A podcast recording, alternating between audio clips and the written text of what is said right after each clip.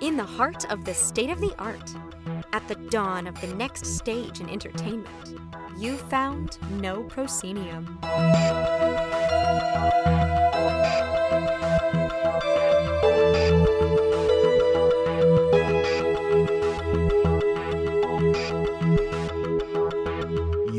Indeed found No Proscenium, the voice of everything immersive. I'm your host, Noah Nelson, coming to you from NPHQ in Los Angeles, and welcome to episode 375. This week on the show, we use the power of the internet to make contact with Brandon Oldenburg and Limbert Fabian, two members of the creative team of a very interesting place out in Sugar Land, Texas, which is just outside of Houston. That would be the Department of Wonder. Now, what they've got going on out there in Sugar Land looks to be an amalgamation of nearly everything we talk about on this show performance, environmental storytelling, and creative use of technology to draw audiences deeper into the world they've built. I just wish I could see it with my own eyes. Luckily, we have Brandon and Limbert to break it down, and we get into some fun rabbit holes as we explore their long path to making immersive work. Our long path wouldn't exist without all of you, and this month we're looking to close the gap in our Patreon as fast as we can as expenses are going up. Thank you, MailChimp, and the Small Business Association has started knocking on our door okay, they're emailing, but still. Right now, we're about $400 a month shy of a $3,000 a month level at of our. Right now, we're about $400 a month shy of the $3,000 a month mark in our Patreon campaign, which means we're looking for 80 new $5 backers to help stabilize the cost of doing business. Why not just four $100 backers? Because $5 hurts less for everybody. That's why. So 80 new $5 backers uh, to help stabilize. You can do that by going to patreon.com slash no proscenium and keep us from having to radically change things up around here. You know, like charge for the newsletter, all that kind of stuff. We could do it. Don't really want to, but we could do it that way. All right. If you're already a backer, draw, you can help by dropping a review on iTunes or your podcatcher of choice and share the podcasts and articles you find useful on your social media platform of choice. We are always no proscenium everywhere except on Instagram, where we are no underscore proscenium, which, you know, search no proscenium, you'll find us. It's not a big deal. We're also on the lookout for community partners who are up for working out special deals for our backers. Hit me up at noah at noproscenium.com for details. As always, big thanks to our sustaining backers Samuel Mustry, Chris Woolman, Samantha Davidson, Eric Shamlin, Elaine, Jay Bushman, Jerome Joseph Gentes, Tom Leonetti McGuire, Winthorn, Ryan, David Bassick, Richard Ayers, Lonnie Hanson, the Ministry of Peculiarities, and Jan Budman. Thank you all. You keep me alive. quite literally. Quite literally. And now, without any further ado, uh, we've got the episode, but uh, come back on the backside because um, you know may- maybe there's some rumors about some things, and maybe you want to hear about those. We'll do that after the interview. Anyway, here we go.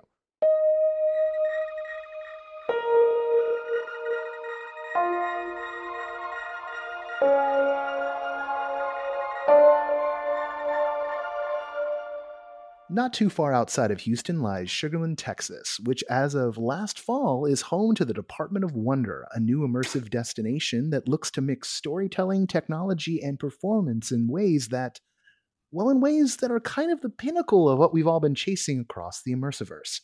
Joining us today are Brandon Oldenburg and Limbert Fabian, co heads of creative at the Department of Wonder. Hello, guys. Hello. Hi. Uh, Brandon, It's actually, just uh, for, for the sake of it, uh, Brandon, Brandon, say hello so everyone knows your voice. Hi, this is Brandon Oldenburg. Limbert, say your this name so is- everyone knows. Yes. this is Limbert Fabian. Hello, everyone.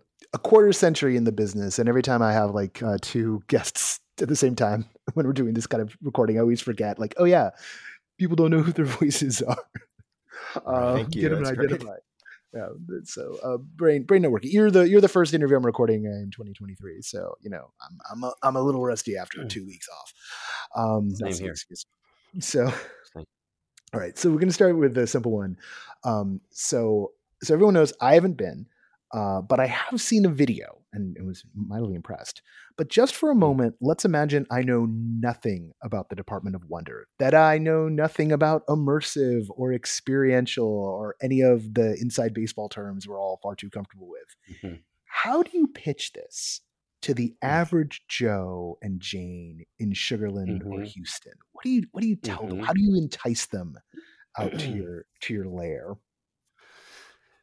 Over the last year, while we've been under construction, we have so many curious visitors that knock on the door or will just walk right in. We, we have this emporium at the front of our shop. It looks like an old, uh, time has forgotten lamp maker's emporium.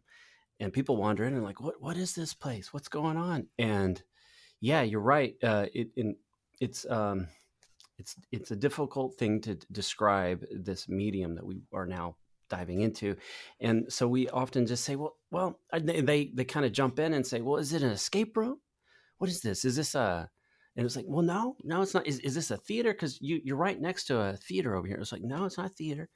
Is it an arcade? Mm. You know, you've hit all three corners. Uh, it's, it's, it's, it's, it's a little bit of theater. It's a little bit of a video game. It's a little bit of like being in an animated film. And, and, and that's where it all blends together. So sometimes I draw in the air a triangle and, and try to identify these things that we're familiar with, and then try to like I, I, I mush my hands together and weave my fingers together and say it's all kind of blurring together in here into this thing. Uh, and it's you know what used to be at the end of like a, a street of like an outdoor shopping center may have been a movie theater, and it's sort of that magnet tenant that uh, you know people walk past your shops while they come and go from their movie or to their restaurant. It's like we we're in this strange little outdoor shopping center and it's it's we are in that location where you normally would drop like a you know a movie theater that have two screens. And so people can see the best movies at home now and they're, they're not as uh, prone to go out so like what's that cool awesome bit of entertainment you can drop into the outside world that you just can't do at home? And so we we talk about like well the best video games the best movies do those at home. It's like okay and so theater is definitely still a thing you got to go do but it's it's not quite that. It's because you're all very we're all very familiar with theater and it's yeah they blur together in that sort of trifecta.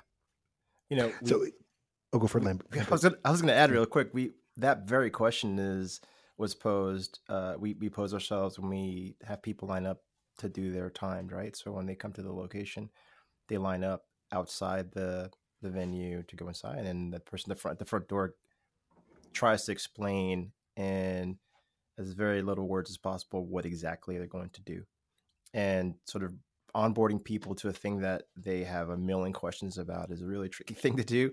Um, but you know, we try to begin to wrap that in story a little bit and say that you know this is uh, the the folks you're going to meet inside have have gained access to a very special place that is in need of your help, and that's all you're armed with. So the the sense of intrigue is heightened a little bit, but this idea of trying to explain exactly what it is is, I think, sometimes works a little bit against what um what we want you to experience when you first walk in. It's like, okay, I had no idea. I thought this was this, and it's actually this, and the uh, element of surprise really is is something that we we try to preserve as much as possible.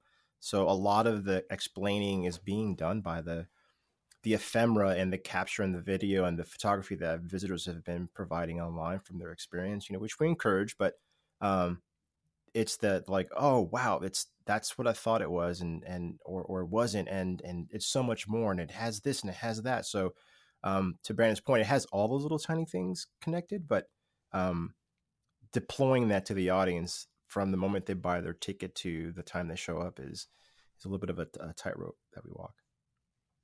you know I'll probably circle back around to that that tightrope because it's there's definitely times when you mystery and curiosity and you know like the the oh there's this puzzle box here and i don't know i don't know what it is and like for a certain Mhm. type of audience member that's like really enticing and for a lot of other people it's like oh eh, i don't know like i'm just gonna oh oh a new avatar's out i'll go see that like i know what that is Yeah. um and then it makes a gajillion gajillion dollars um Mm.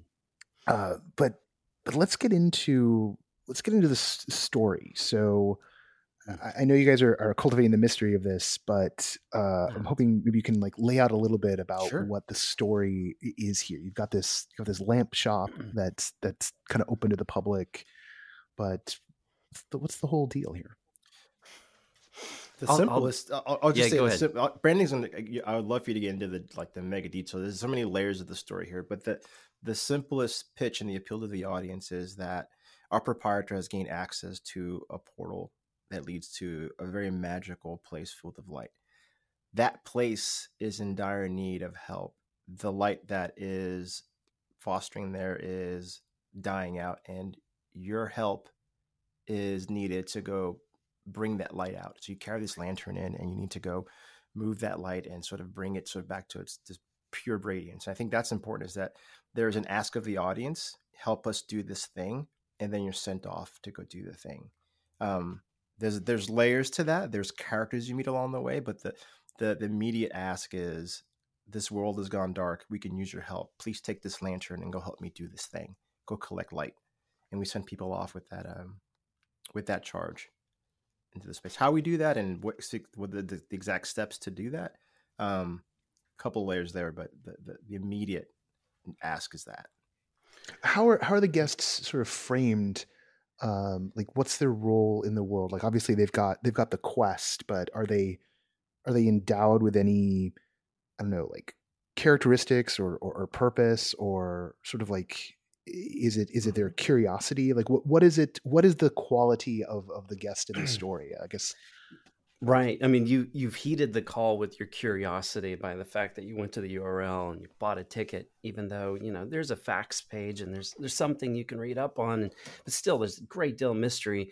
And and when the group goes into the lamp shop, you know the the proprietor of the shop says, you know, have a look around, you know, ask me any questions if you you know if you're interested in one of our lanterns that we sell here. And then there's there's an opportunity there for just exploration and discovery. And you know as you know you're, you're rewarded for this uh, curiosity. And those that are very shy and we know that there's layers to this onion to kind of remove the outside world from your audience so that they're they're primed and ready for discovery when they finally make it in through the portal. But there's a couple layers we're removing through this process. And the, the second is uh, you know after a beat or so it's sort of like hmm you know the, the, the proprietor's on to you guys he's like you're you've heeded my call, haven't you? you you're not here to buy a lantern, are you? Hmm. And and then that's what you're, yeah, everybody's kind of like, yeah, I didn't come here to buy a lantern. Um, and that's when he kind of, it's like joining a rebellion. He, it's like checking the mini blinds, looking outside, closing the shutters, and then like, okay, great, you've heeded my call. And then and then we get to business, and we get to really talk about why you're all here, and the task at hand, and the urgency of it. To get a little bit more into the the narrative we have created something that's really uh, difficult for ourselves in that we we don't have the intention of just telling one story and being done. We are designing our experience to be done in chapters. So those who come to visit us in the first year are experiencing the chap the first chapter. Those who come hopefully uh, that have uh, fallen in love with these characters and the the narrative we're playing out will return. We want to create return visits when we want to do it. Uh, we want to earn that uh, as well, and we have different modes we are implementing in the space. So when we opened October seventh, we were just opening with one mode, and as we continue out through throughout the year, we're, we're actually opening up the other modes, and then each mode gives you a, a way into this narrative based on your your age and interest. And then once we get through a year cycle if if we're still surviving and we still can breathe then we're going to be moving into the next chapter. And the intention is that we we have a we have a lot of chapters and we have a lot we we have much story to tell. And if we can continue to earn the trust and respect of our visitors they'll keep coming back. When you talk about a mode, do you mean like you know other parts of the the physical building open up Well- or new characters arrive? It's a different onboarding experience. Yeah, yeah. So uh, your most recent, uh, one of your most recent uh, podcasts, you were inter- uh, interviewing Felix uh, and from uh, Punchdrunk, and he somewhere around the thirty second, thirty minute mark, I believe, you're talking about. An experience that um, had a, a, moment that clashed the, the two tasks that were given to the audience one being very gamey and one being very narrative and how the two tempos are at odds with each other. And it's something that we felt and then we saw play out in action when we started to truly implement and user test and flow audiences through our experiences is that there's this explore mode but there's also a story mode and they can be at odds and mm. the, the, the, puzzle solving is is is awesome and great for a certain kind of uh, group but if someone's really wanting to pay attention to what the this the story that's unfolding either through the actors or the puppets or the digital puppets then it can be at odds and so we're finding that balance. So we have these modes. So explore mode is the is the main ticket um, what we call in our first chapter the lamp maker's apprentice and that's the majority of what's being experienced right now However, we just rolled out what we call make believe mode, and that's an early morning hour experience for a younger demographic. So it's a little bit more sensory aware, and it's also just about building on the culture of what we're creating about uh, you know this fantasy genre that we we exist in with our with our story it's it's also a, a bit about building the the right mindset uh, with make believe in this space. So if you, you, we try to put into action what's truly happening in in a story like Peter Pan, where your your your happy thoughts and your openness to adventure really uh, can take flight in the space. And so it's it's all it's it can be almost like just a way of living. And so we do that for young caretakers and their and their younglings for early hours. However, it's very different right than the explore yeah. mode which is the full on narrative and then what we're working towards to open in february is a full on like full on show for you with the um the take you you're you're not uh, doing as much uh puzzle solving and you're you're there to observe and partake in the narrative that's playing out in the space yeah um, it's it's really the word mode is for us to codify audiences we yeah quickly understood what the audiences were gravitating to, and the, the Explorer ticket, the Lampmaker's Apprentice is doing wonderful. People love it. the The idea of questing once you're inside the the world of Ariok, which is the world you, you walk into after the Lampmaker introduces you to his need, um, you're immediately you know bombarded with just visuals and and things to engage with and a lot of the things you engage with with the characters you begin to meet is that they have need of you to help them with things that aren't necessarily collecting light. And um, so that that becomes a task oriented experience for a lot of people which is great. People love that. So they go oh this is awesome. I'm going to go do this and do that. Um, but we also found that there's a, different audience member who's just like oh wait a minute. I thought this was a theater thing since you started with an actor in the first room and i met ferris. And so they're they're kind of a little bit apprehensive apprehensive to the the questing. So what we want to do is begin to you know curate and orchestrate experiences that dial up the expect you know what's expected for those audiences so we want to dial up the questing stuff for the main ticket in the Lightmaker's Apprentice, and then we're going to roll out a more passive but richly engaging theatrical version of what we're currently doing with uh, taking the actors in the space and let them actually play out their scenes and have not have the audience not have to engage with them from a puzzle solving point of view. So um, that's been you know that's been our ambitions for the beginning, but we we, we kind of were all doing it at the same time, and the audience kind of told us what what was working and wasn't working. So in order to make sure that we preserve that, we're we're splitting them all up into their own silos. And the make believe has been was was a wonderful give me. Is is to space is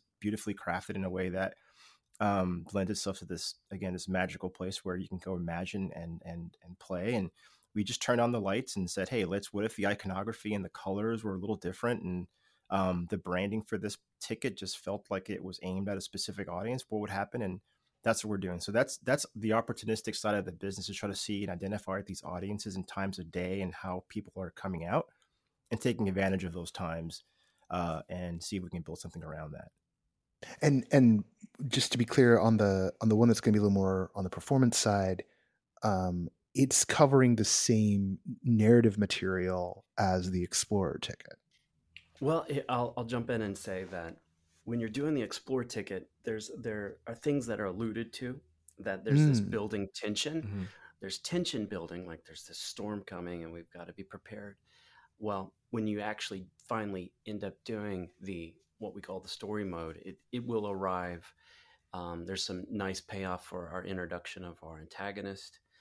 And without saying too much, yeah, it you we it's a yeah, explore mode is about building tension and story is going to be where we get to see some of that, you know, explode this is this is really interesting. Like uh, when when coming up with this model, well, I want to get nerdy about the models in a second, but to give the audience kind of a something to stick their brains to, could you tell us a little bit about some of the the signature characters in the story? Like who who are they who are they who are they meeting yeah. and, and, sort of mm-hmm. yeah, so relationships with? I, I, I really enjoy this part of the conversation. When we talk about tell us about the characters. So mm-hmm. Ferris is is a brother. Him and his brother were explorers that were hired by this place called the Department of Wonder. The Department of Wonder um, seeks the universe across the planet for um, just unique observations, and and they were sent off to go explore a, a, a, a faraway place, and they discovered this place called Arioch, and this is years and years ago, and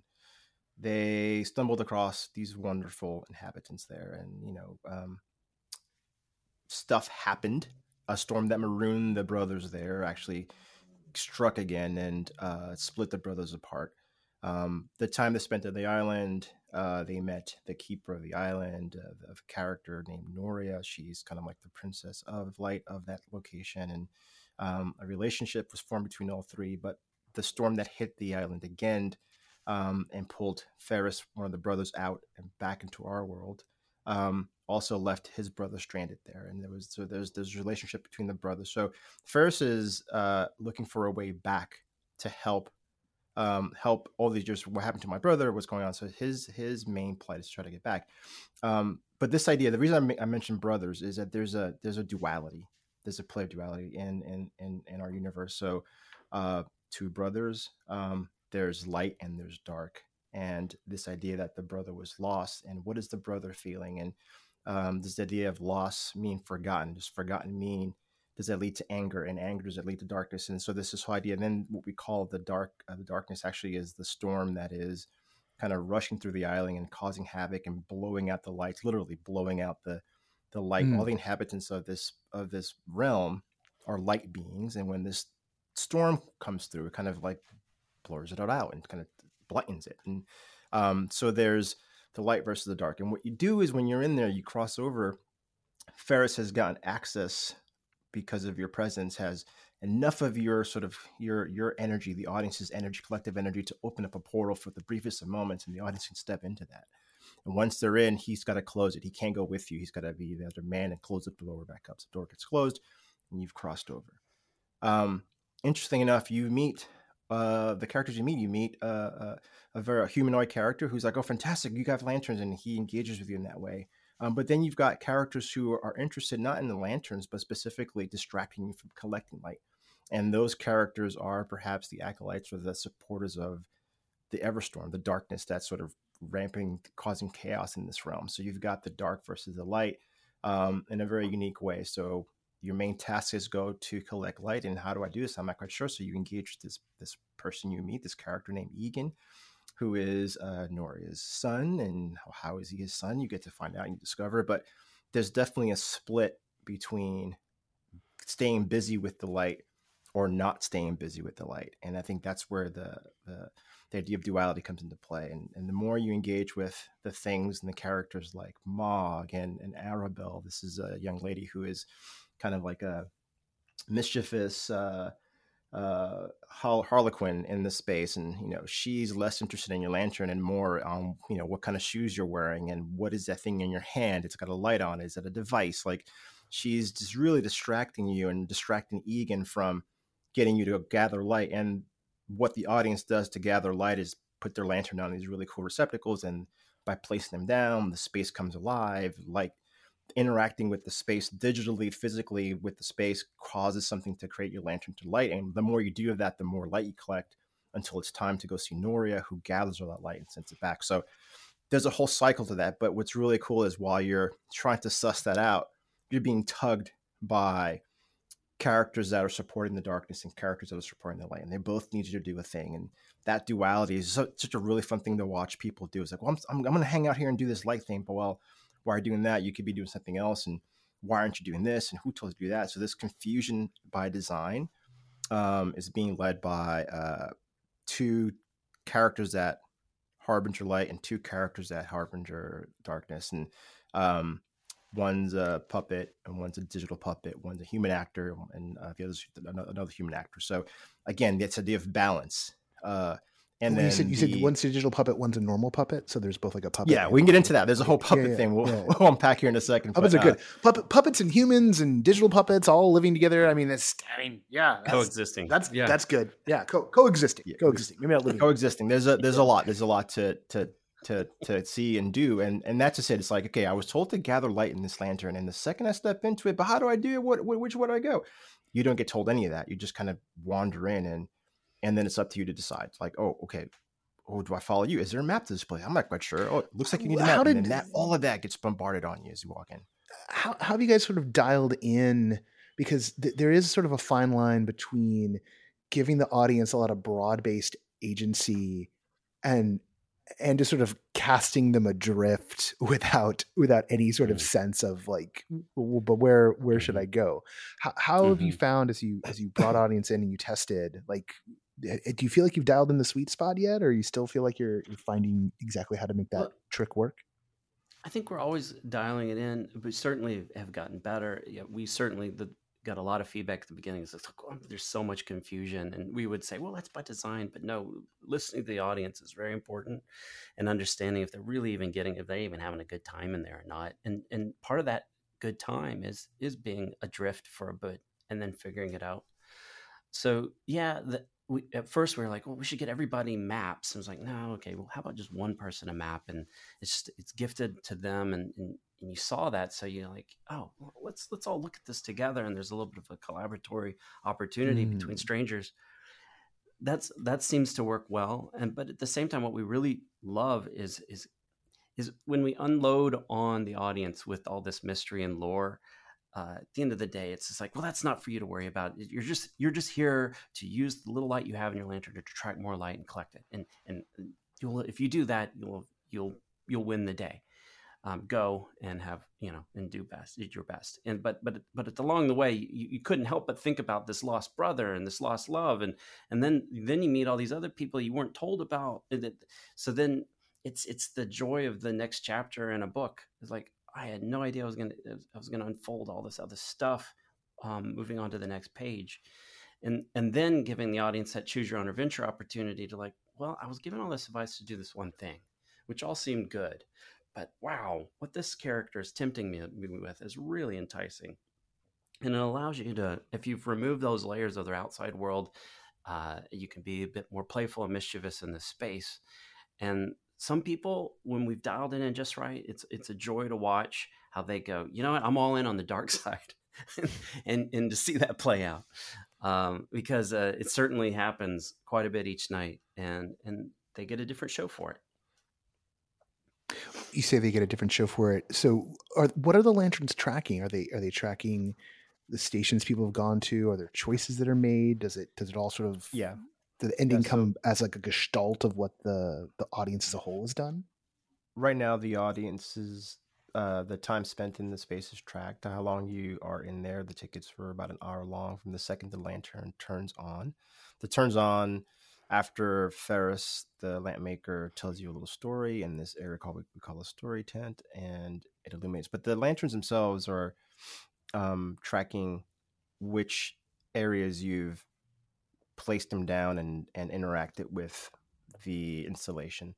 There are Mm. four unique realms. Each realms each part of the each one of those realms is a gathering light uh activation if you will. In one realm you can collect light by lassoing it. Another one you have to solve a puzzle made up of constellations of stars. And another one you've got to um, gather these little fire flames from these little uh, pixies that are giving them to you because you brought them to them so there's each little realm kind of offers you a unique way for your lantern to accrue light um, that that number isn't important just yet it's just that you're doing it um, your light your lantern actually keeps changing color as you progress, and it kind of gets a little brighter. And, and toward the end, that that pays off.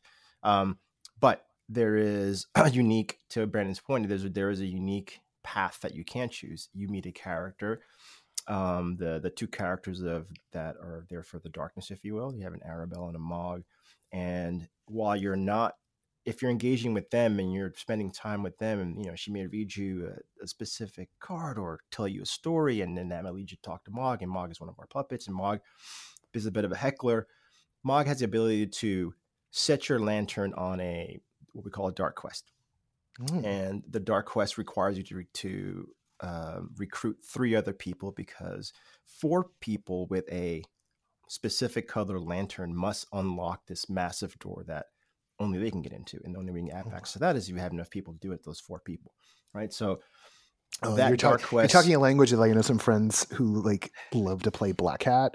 Uh, mm-hmm. would be like like they're listening right now. They're like, "Oh, oh wait, I gotta find three people. We gotta go." Exactly. So, yeah. which is again, it's all it's it's like you know, it's it's we're scratching a lot of the things that we get excited about as gamers as well. You know, our background in animation and gaming is sort of kind of playing into this a little bit, and um, so that that so that the time spent on I'm engaging with Mog and Arabelle told me to do this and I did this and I'm gonna go have to go find three other people.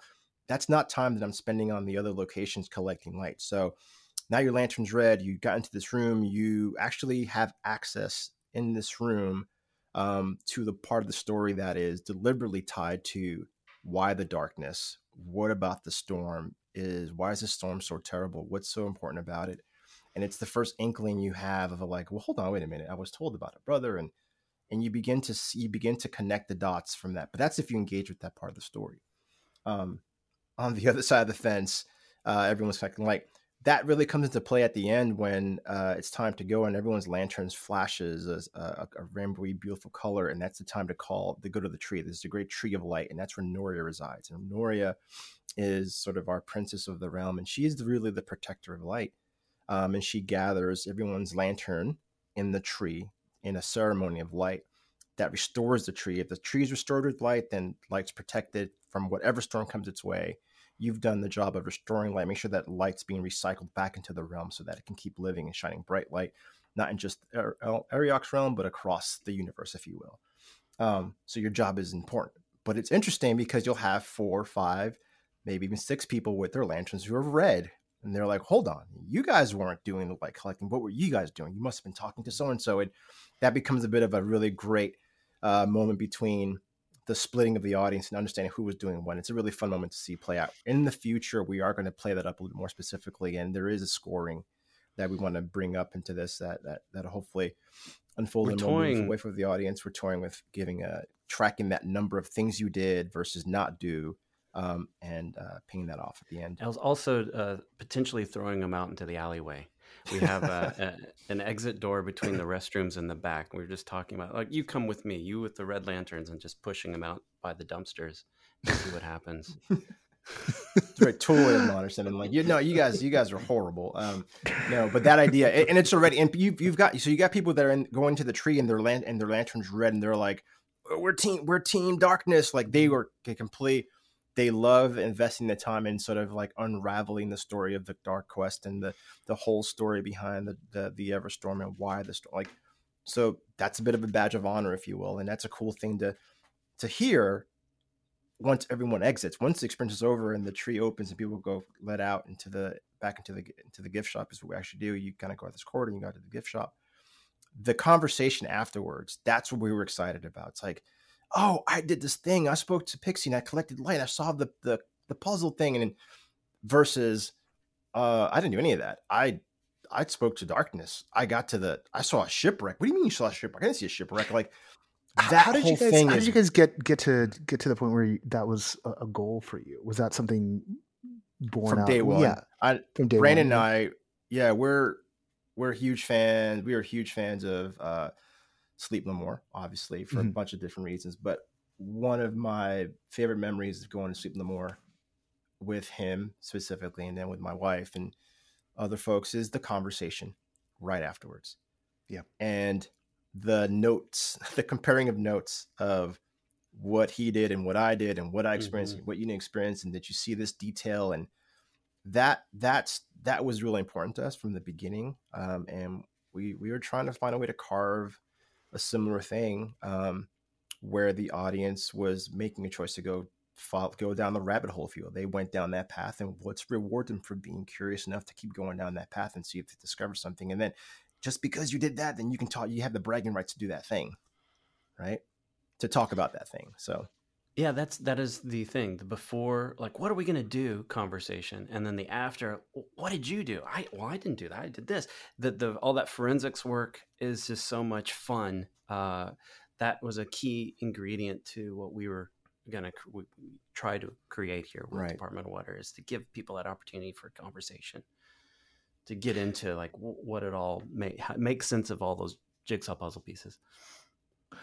You guys mentioned Sleep No More, which everyone knows takes inspiration in part narratively from the Scottish play.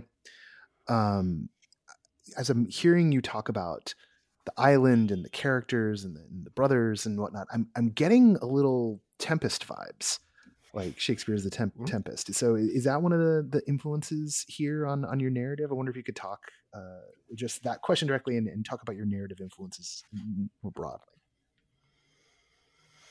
I think sure. there's a little Tempest in there. I mean, um, jo- uh, we should definitely mention that um, a bit of this material and and and a lot of this work where we got to today with a lot of the new characters is uh, our collaboration with Joshua Rubin. Um, uh, as a writer that we work with together on this, and uh, it, it, perhaps there's a dash of that in there.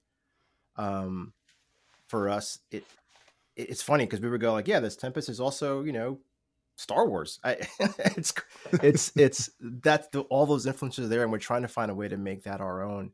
Um, but for sure, I, I could see that there's something there that might have bubbled up in our conversation when we were getting into the dialogue with with with Joshua specifically. Um, when when we were originally developing all of this, we were we were we were talking about a universe, and one of the planets, for lack of a better description, is it's definitely highly uh, influenced by a lot of fantasy genre, all thrown into a blender. So you could pull from so many different fantasy stories and see and feel a lot of those ingredients in our space and in our characters and in their motivations.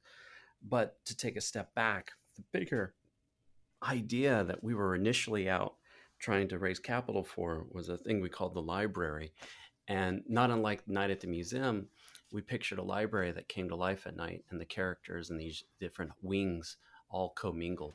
And you had basically a Romeo and Juliet esque story playing out where the Montagues being uh, maybe all the villains, the Capulets, if I'm remembering all these names right, are all the, the good guys from mm-hmm. the stories. And, and then they're the what is good and what is bad and the mix of these these different relationships in their spawn and the, what would their spawn think about those relationships and what their their their family line represents and so when we think about other locations we're like well we've done fantasy now let's do science fiction but that's a science fiction wing it's a different planet but they're still dealing with light and so the unifying thread is light and our larger grander idea for the, the, the lore that we're building.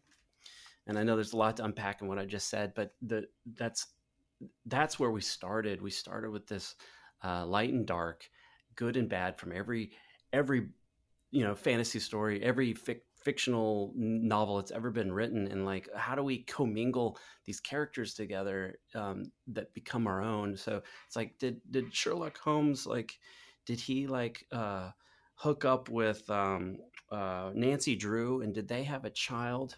And did we, are just having these strange conversations, um, but but it, it lent its way into these genres that we love because we, we want to see a noir story in a noir wing. We want to see a science fiction story in a science fiction wing, and same for all the other wings.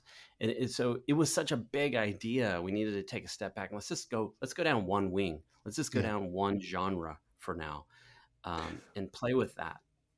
Well, it's interesting. Also, you know, you mentioned Star Wars, and uh, but as you were talking about the approach for Chapter One of the different modes and these sort of kind of different angles or on the story or how how the explore mode builds tension, but then the story mode is gonna mm-hmm. kind of seems like it's gonna advance the story. It, it got me thinking about sort of the the old transmedia mode of storytelling that would happen um, you know, in Star Wars, like in the 90s in the expanded universe of, well, we're Mhm. going to have a video game and the video game's going to be this and the Mhm. novel's going to be Mhm. the same story but told through a different lens and and, and but also Mm, for someone that's- who doesn't want to play the video game, right? That's Shadows of the Yep. Empire.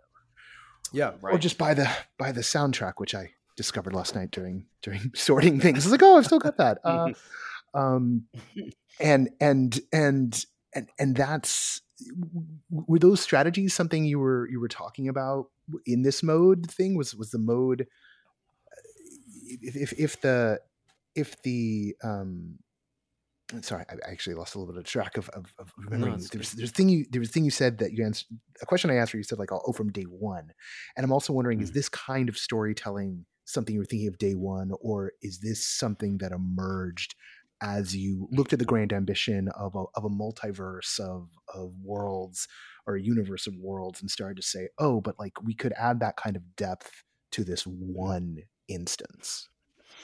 Well, Limbert, I'll just jump in and just say, um, we, he and I, Limbert and I, have worked together going back to when we were in art school together in the early '90s, Mm. and over the years, these 20 plus years, uh, we've It's you almost worked- 30, guys. Sorry. Sorry, 30.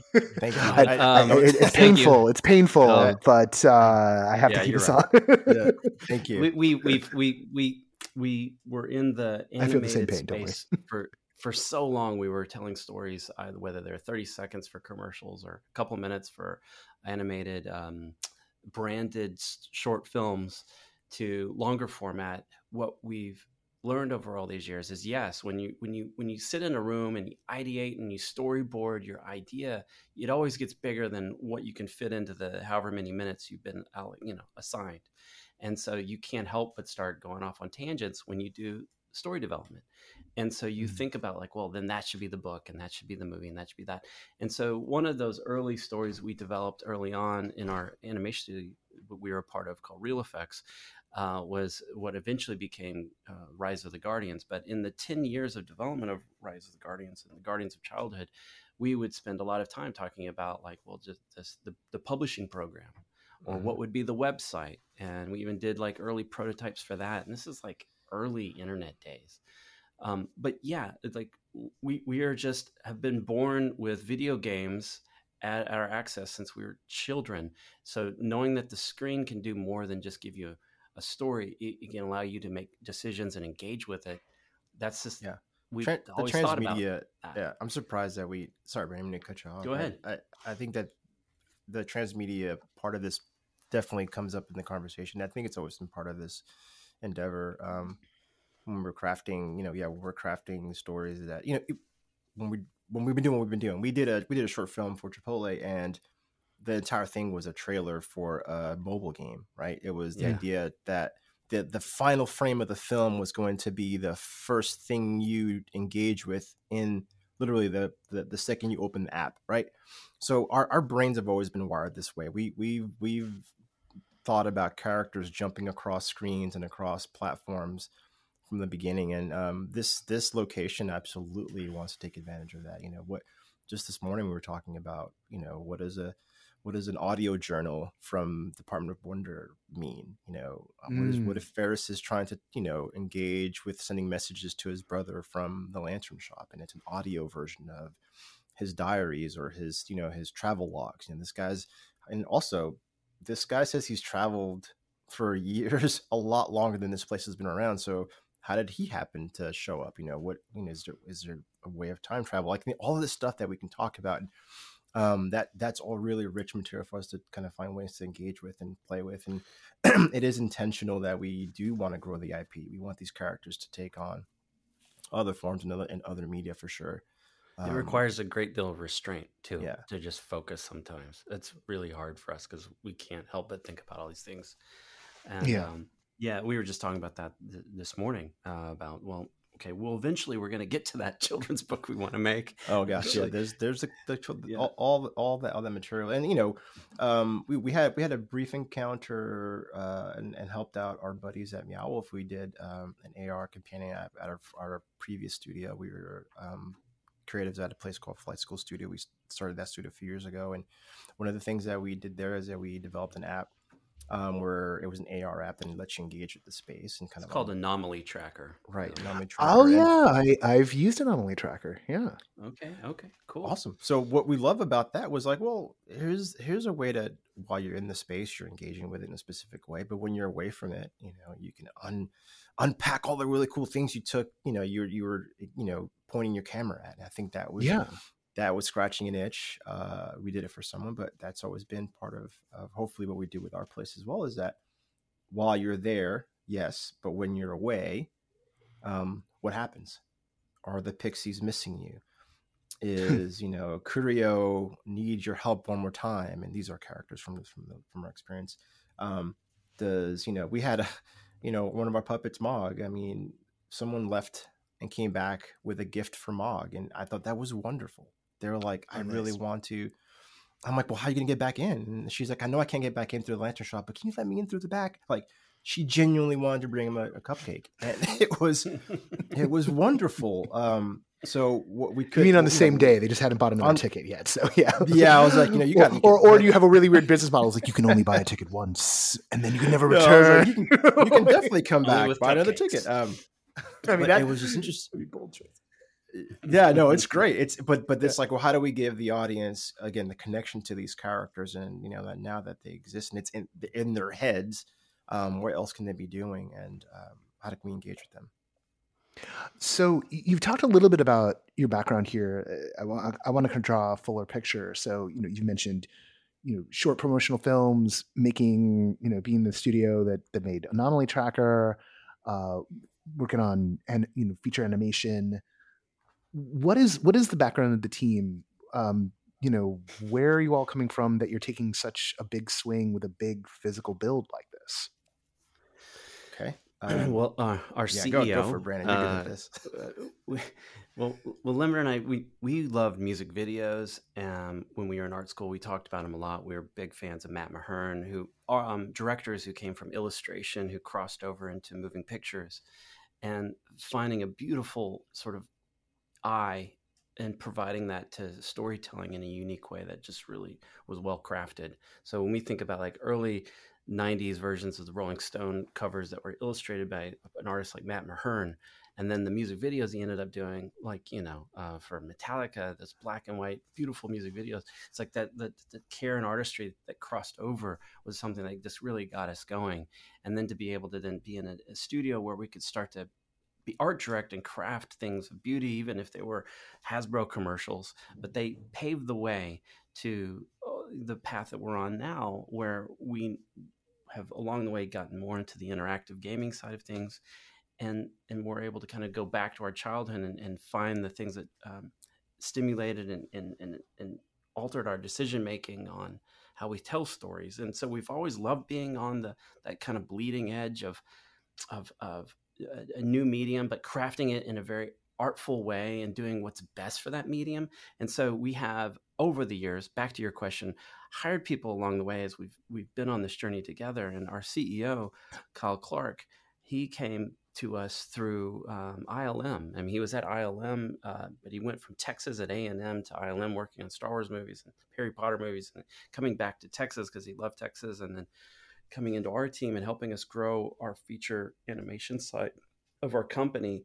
And but then along the way when things were starting to kind of blend together interactivity and storytelling um, with animation uh, then we had a whole interactive division that sort of birthed out of that. And our producer taylor williams also also our creative head or sorry technical head he he he was on the early days of virtual reality and and one of the early projects was uh, for pacific rim uh, that the studio created. And so that paved the way to all this facebook relationship work that with vr for good which by the way Limbert will have to tell you about his project he's wrapping up with um, facebook right now in the vr space.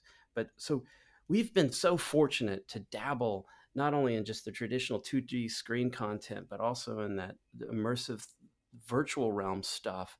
But but then now to finally kind of have a new space to play in that's more of like what was gate kept by the Imagineers of like being able to like have a space where the illustration comes to full three dimensional reality around you physically, and then the technology gets to go invisible because you, it's it can be really laborious to try to like wear a headset all day, and and we're now in this space where it's like it's all accessible, uh, and and we're able to create our own micro amusement sort of space, but it but in a in a new way that allows us to paint like the way we were painting our illustrations in art school, yeah. Brand, like virtually around us. Yeah, I think it's really good. Brandon and I, I think, can definitely consider ourselves illustrators that just use a lot of different tools. Hmm. um, we've had uh, the amazing, fortunate uh, opportunity in our careers to to engage with just people that allowed us to kind of be thinkers and play with ideas. Um, you know, chronologically, yes, we went spent time at you know Ringling together as art students and wanted to go make films, but really we're like, why? You know, it's really about making great images, and this good, this really to stay in art school and make art school the thing that is the ticket into this universe, and and is the animation the next leap into into trying to make those images move, and um, which led to a really wonderful time at Reel FX has been part of our careers our entire lives. Reel FX Animation Studio, that's which is in Dallas. Um, you know, I moved to Dallas and became part of that with Brandon. Brandon was from Fort Worth originally, and, and so Dallas was has been home base for a lot of this work until we took a uh, we departed on our ways to to try to keep pushing the boundaries a little bit. You know, we ended up doing a a studio called Moonbot um, for a little while in Shreveport, Louisiana. Um, allowed us to be even more creative there, and and and and what was interesting about Moonbot it was that it was doing exactly what Brandon was talking about. We were taking the tools and pushing them further. It was the first time we actually got to act on, well, the film, a film can do this, but what if we take the assets from the film and deploy them in this way and create an app that does that? Okay, great. What if this game was the first thing that led to this? So this idea of playing with story in multiple doors and entry, the audience can enter to that story from multiple places. Uh, was started to be scratched at with Moonbot, and then Moonbot led to uh, wonderful opportunities to tell a lot of different stories for other folks. Um, ultimately, that led to wonderful sort of like like Lost Ollie, for example, which is on Netflix, uh, birth out of out of right ideas at Moonbot. So um, oh, that that again, that's all out of this.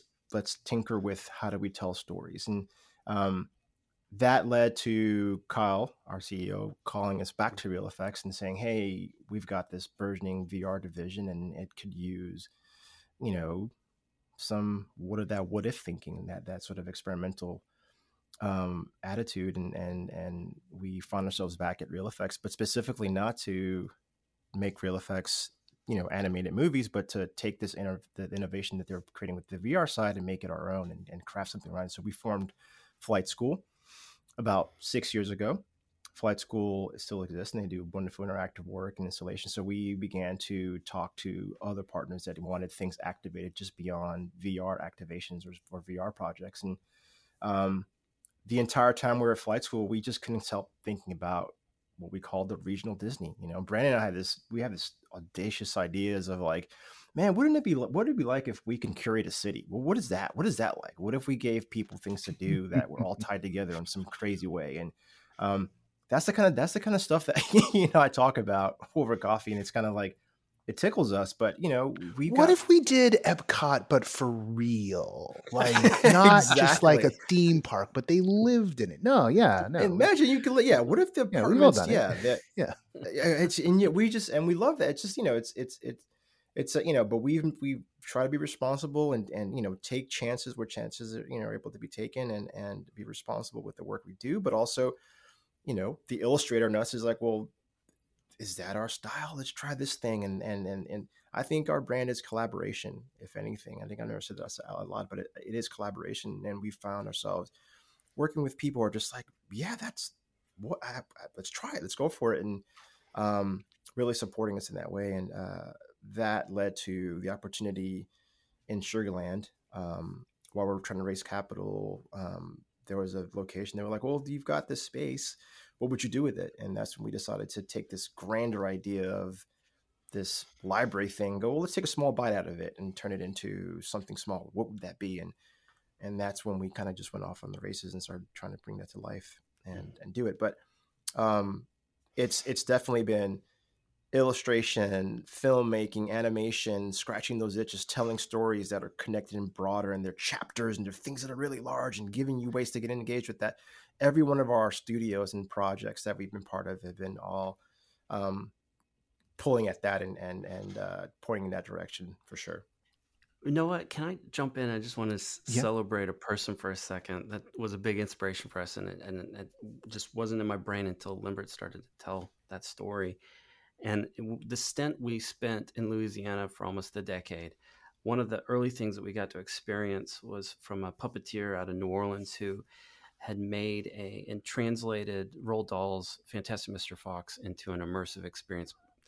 And it was made of just cardboard and scraps and it was in a warehouse that probably didn't have AC.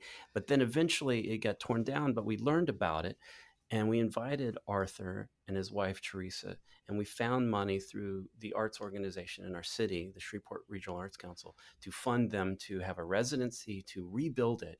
And we gave them a four-story building to redo the Fantastic Mr. Fox um, where you go through these tunnels. It starts out in what feels like a little theater and a giant picture book, and you climb into the picture book. You go through these tunnels. You go from narrative point to narrative point through tunnels, and while being chased by giant shovels coming through the ceiling. And it was just blowing our minds to finally, like, we had been told it, and then to see it, and then to be a part of it, and then to, to do it on our hands and knees with knee pads and uh, headlamps. It was it was so eye opening, and then that combined with the immersive theater that we got to experience in New York, um, and then what our friends were doing over in Santa Fe, w- it was all it was just like this mind explosion of of the tools we had at our disposal. That like, we yeah, are, we were like, yeah, okay, animated movie version of this with puppets and actors, and and we we need to find the right story and the right vibe and the right location to kind of see all this stuff culminate and funnel through our skill sets and we were so fortunate a few years ago to finally figure that out and to start to build it in Houston. But yeah, it, it started with Arthur Mintz and to a degree and, and and what he was doing with Fantastic Mr. Fox. And what's so crazy about that journey is Arthur fell in love with all the work we were doing in animation. He started his own animation company and he's going down that path now Nice. where we're not doing that as much.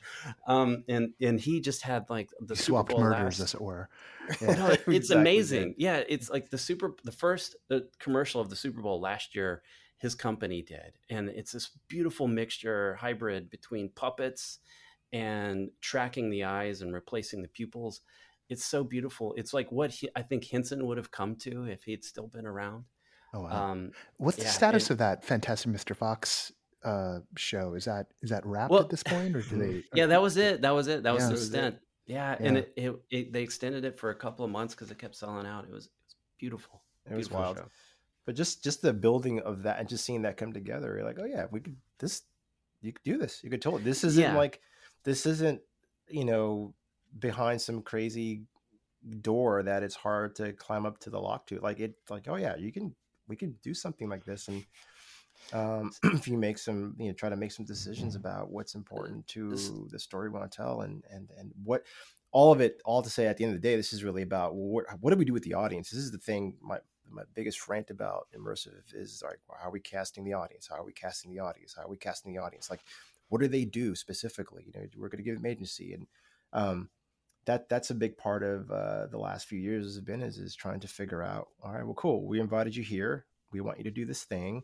What thing? Okay, well, let me show you. Cool, and then go do it, and then see what happens. And um, we were, which which is ultimately to say this is where we we arrived with you know the use of a lantern. You know, we have a device. You know, it's our it's the thing that allows you to be in the space. Don't lose your lantern. For if you use, lose your light, you will you will lose your way. You might not be able to get back out of this place. Like all of these things that just began to sort of make sense the second we gave the audience that peripheral and and, and device to sort of help them navigate the space. Is you know who who are they and why are mm-hmm. they there? Mm-hmm. I'm gonna. I'm, I got one more question for you guys before before I, I let you go eat, um, because I know you're hungry. Um, nah. but but from uh, from the outside looking in, you know, I, and and you've mentioned a little bit about you know how you wound up with the space. Uh, you know, you were offered it, but from the outside looking in, I've always felt like Houston was an underserved market for immersive. It's the fourth largest media, uh, like you know, region in the country, right? Like everyone forgets that. Um, Mhm. And so far, like there's been Strange Bird Immersive, and there've been some Mhm. shows that have popped up now and then. But the biggest thing in terms of you know capacity so far seems to have been the run of the Infinite that Felix and Paul did uh, over by the Space Center. Uh, Right. a Space Station Yep. VR experience. What are you seeing in the region um, uh, that when when when it was offered up to you to have a space in Sugar Land, Well, um, well, you know, that made you say, "Yeah, this is this is where to build." Well, when when we showed up, we we realized real quick that you know Houston's strong when it comes to theater. When it comes to immersive, though, it, it took a while for us to discover those those things that you mentioned, and and you know Haley and Cameron reached out to us from Strangebird, and they're like, "What are you guys doing on our turf?" and and we built a great friendship through that. But but they were so excited to see this stuff happening. Um, and like, why were you doing it out in the suburbs? That was very strange. Um, we there is vast amounts of potential, but it's the city is still in its infancy to waking up to this as a medium that can be banked on. Uh, it was so enlightening and inspiring to see what you you showed us at Dig um, in Denver, and it was so enviable how how the city, the mayor, everybody was so uh, on board with turning that town into like the mecca of ins, you know immersive content. Um, that it was such an exciting space to to be in and, and to meet with other people that were like minded. But as far as Houston goes, th- there's a there's a nut to crack there, and it's breaking out of the stodgy traditional proscenium of theater. Um, we the it's the, the the talent is there. The opportunity needs to be, I think, uh, con- continue to be stimulated for these storytellers that are all over that city to be able to not they're all adventurous but to to to then have the confidence to do it so that there'll be an audience that'll accept it. And we're we're definitely still in an educational phase. Like if if immersive theater is in like the um the motorized buggy phase before the car was invented that's that, that's sort of where we are but we're, we're still feeling like we're just showing people the wheel right now over there uh, to a degree. And, and and we're we still have to a lot of education to do to get people mind switch to be more open to this. We were so lucky to bring in our theater manager, Kevin Holden, who had been doing this for a good decade in Houston, but he was so bleeding edge. It, it just like, it was very hard for him to find an audience. He was doing immersive shows in bars and in abandoned silos, like before we had ever gone to an immersive show in, in our lives and we're just so lucky to have found him. And th- it's a very small community, and we're so fortunate that people like Haley and others are tuned into it that can enlighten us to things like no proscenium. Um, yeah, Well, and and I'm Yeah. I'm glad to see, you know, when I when I opened this episode up uh, and you know said you know that you guys are are chasing what you know so many of us are chasing here, and like you bringing it all together. Um, it, to see the the amount of prowess and energy you're putting into it, and that you're thinking through these things, but also that you're you're making sure that or you have that discipline born of working in the industry for a very long time to know the Mhm. ambition may be huge but the focus Mm. needs to be even grander in order to in order to get there in the long run Absolutely. uh, and and you know go deep before you go wide and and i'm hearing that in in what you've been saying today um There is. Yeah. Well, well, Brandon Limbert, thank you both so much for being on the show, and uh, I'm I'm looking forward to the time when I can get out of Los Angeles and, and check out what you're doing, and I'm sure we'll be talking even more in the not too distant future. Thank Yeah, you so much. Thank you. This is an amazing platform to be on. We're so honored to be able to reach your audience. Thank you for doing what you do and being the champion for all of us out there doing this strange art form. Thanks.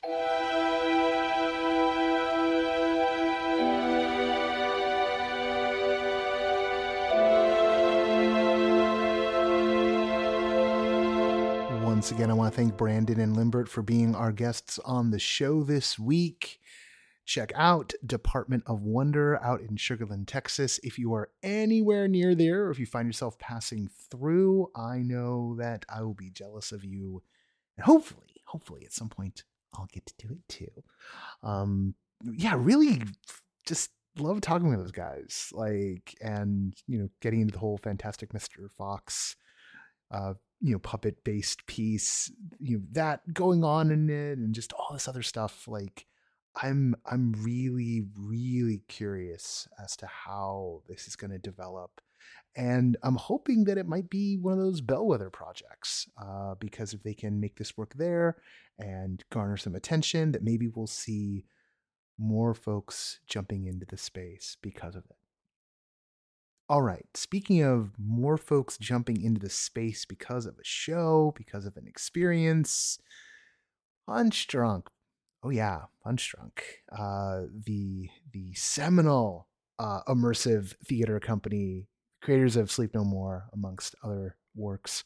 Of course, I got the Burnt City going on in London right now, and as many of you know, uh, the Burnt City was uh, targeted for Los Angeles for a long time until uh, kind of an infamous 2019 planning uh, commission meeting where uh, we discovered that the permits had been pulled, sort of nixing the project as it was planned. Well, uh, it seems like maybe things aren't as done and dusted as we thought they were because right now currently there's uh, there's a documentary that's out on uh, Sky TV in England. All right, I want to get this. I want to get the name of this right. Uh, this is something that uh, Catherine uh, flagged in the Everything Immersive group. Uh, Catherine, who's still, you know, technically not allowed to be part of us because of working for a, a game studio with Meta on virtual reality but you can't you can't keep a good moderator down. You can't keep Catherine from posting. Uh, so the Punchdrunk Behind the Mask documentary, which is an hour long documentary uh, on Sky TV, um, the last seven minutes or so, which I've been able to see. Um, actually, I've already seen the whole thing, but like, let's not talk about that. Let's let's not let's not talk. I'll, I'll watch the whole thing soon. But I knew I had to watch the last seven minutes or so because uh, in those last seven minutes, you see uh, Felix Barrett, uh, who, of course, was a very recent guest on the show uh, on episode uh, 365. So, um, I guess 10, 10 episodes ago. Wow. Jeez. You get to the point now. Okay, Felix is running around the MacArthur, which is the hotel that they're uh, they're renovating at MacArthur Park in Los Angeles. And apparently, the footage is not from pre pandemic, not from 2019. Uh, there's some identifiers in it, and also it's coming out in a documentary that's happening right now. Uh, he mentions Clytemnestra's palace, so it's pretty clear they're thinking about this still in terms of the burnt city. We reached out to Punchdrunk, uh, Punchdrunk's PR company, and they said that uh, there's nothing concrete to announce, uh, but that they're still exploring the possibility of doing a show in Los Angeles. It's very clear that Felix is really excited about the building. Uh, we're pretty sure the building's pretty excited about Punchdrunk. The MacArthur, if you go onto the website, you type in the MacArthur and Los Angeles, you will find this, this silhouette, kind of a kind of a line drawing of, of, of the building. The hotel, which is, you know, a classic. It's being renovated. Um, if you can get your hands on the documentary through any means, I I recommend checking it out. It's some really gorgeous cinematography. Uh, seems to be some spoilers abound for uh, the Burnt City, which I'm trying to avoid. So that's why I sort of flash forwarded uh, to the last seven minutes. But yes, it seems the cat's out of the bag that um, that the dream of Punchdrunk being in Los Angeles, and particularly the dream of the Burnt City being Los Angeles, is not done. Of course, if you want to go see the Burnt City right now, if you want to experience all the wonders that London has to offer, and London has a lot to offer, I don't want to stop you from going. But we here, of course, have been waiting for something like this for a very long time, and we cannot count our chickens. We, we cannot. There's an egg shortage, don't you know? Uh, we can't count our chickens um, because uh, until I've seen that the permits are signed and that and that uh, announcements have been made because the hurdles have been cleared, until I see that, I'm not going to get my hopes up. Uh, I've I literally was at the meeting where it was just announced they've the the developers pulled the permits. Uh, and then I called the planning commission. I was like, well, what does that mean? And there's like, that means it's done. I was like, well, what would happen if they wanted to do it, you know, you know, could they just pick up where they left off? Like, no, they'd have to start over from the beginning. But it looks like maybe they started over from the beginning, and maybe the pandemic gave them enough time to do exactly that. And maybe other things, but just maybes, just maybes, maybes. But the last seven minutes of that documentary are Felix running around. And let me tell you, the spaces he's running around in look really incredible as raw spaces. Will they be all being used for the show? Mm, I don't know there was there was a big lobby, amazing lobby. I'm pretty sure that's gonna be the hotel's lobby. But really, let's just let's maybe wish. Let's just wish together. Oh God, can we get it here? All right, It'll be fun, fun to run around. Be really fun to run around and it's in the Sky News documentary. I don't.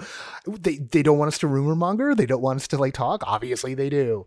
So uh, wouldn't be on Sky. I hope this isn't some giant mistake on the part of like a Sky documentary producer. It does not seem to be. Not with uh, not with the word we got. So, ladies and gentlemen, and all others, let's start your engines. Let's go. All right. Uh, on that note, that's that's it for this week. Um, it's a it's a great, bright, beautiful time in immersive. There's lots of possibilities. I'm starting to get excited, uh, and I owe uh, all the backers an irregular, and uh, I'm gonna go record that immediately after this. So I'm in a mood. We're gonna do that. Uh, that being said, uh, let's do the thing we do at the end of every show. The associate producer of No Proscenium is Parker Sella. Music for No Proscenium is by Chris Porter of the Speakeasy Society and Solar, the podcast. Special thanks to Siobhan O'Loughlin for voicing our intro. And this podcast is written, edited, hosted, produced, and mixed by yours truly. I'm Noah Nelson, and until next time, I'll see you at the show.